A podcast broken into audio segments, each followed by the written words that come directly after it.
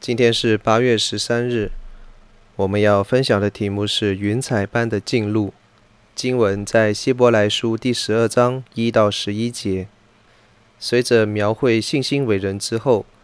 作者便向读者们提出挑战，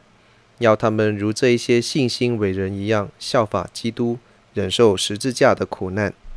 欢然奔跑摆在自己面前的路程。作者提醒读者们走上这一条路的方程式：首先，放下重担，这里指的是任何叫我们感到负重的担子；第二，脱去我们的罪，重担未必是由那个罪所引致的，但是罪是指我们明显的犯错，我们应该控制自己不犯任何的罪。再来，要存心忍耐奔跑这路程。路程并非是一天两天就可以成就的事，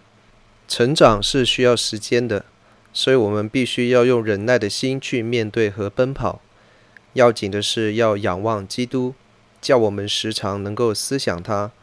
便不至于疲倦和灰心。作者更认定我们在奔跑这段路程的时候，受到痛苦是必然的，因为主必管教那一些亲生的儿子。但是这并不表示信徒们没有面对过痛苦就不是属神的，而是当我们在面对痛苦的时候，应该肯定主是爱我们的，视我们为他的子女，才让我们接受这一些的管教。这些管教对我们是有所帮助的，让我们能够在他的圣洁上有份。作者也认为，按着人的心情，尽管这一些痛苦能够被肯定为神的管教。但是在过程当中，我们仍然会感到不快乐。无疑，如果我们能够忍耐，经历过这一段路程之后，便可以结出平安的果子。在现代这一个讲求效率和快捷的时代，我们都不愿意花时间和精力去思想和面对人生的路程，特别是年轻人，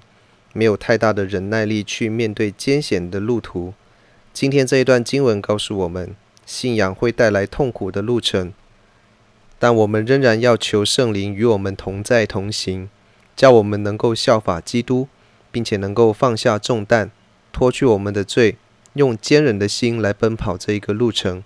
好叫我们能够因为患难生老练，老练生忍耐，忍耐生喜乐，以至于生命得以成长，看到自己的美善形象。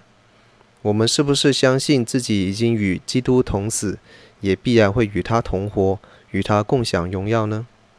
我们能否因此而有勇气地去面对世人的逼迫呢？在这一个年代，我们必须要找到耶稣，让他的生命可以在我们的生活当中显露出来，好让我们更加能够像耶稣基督的样式。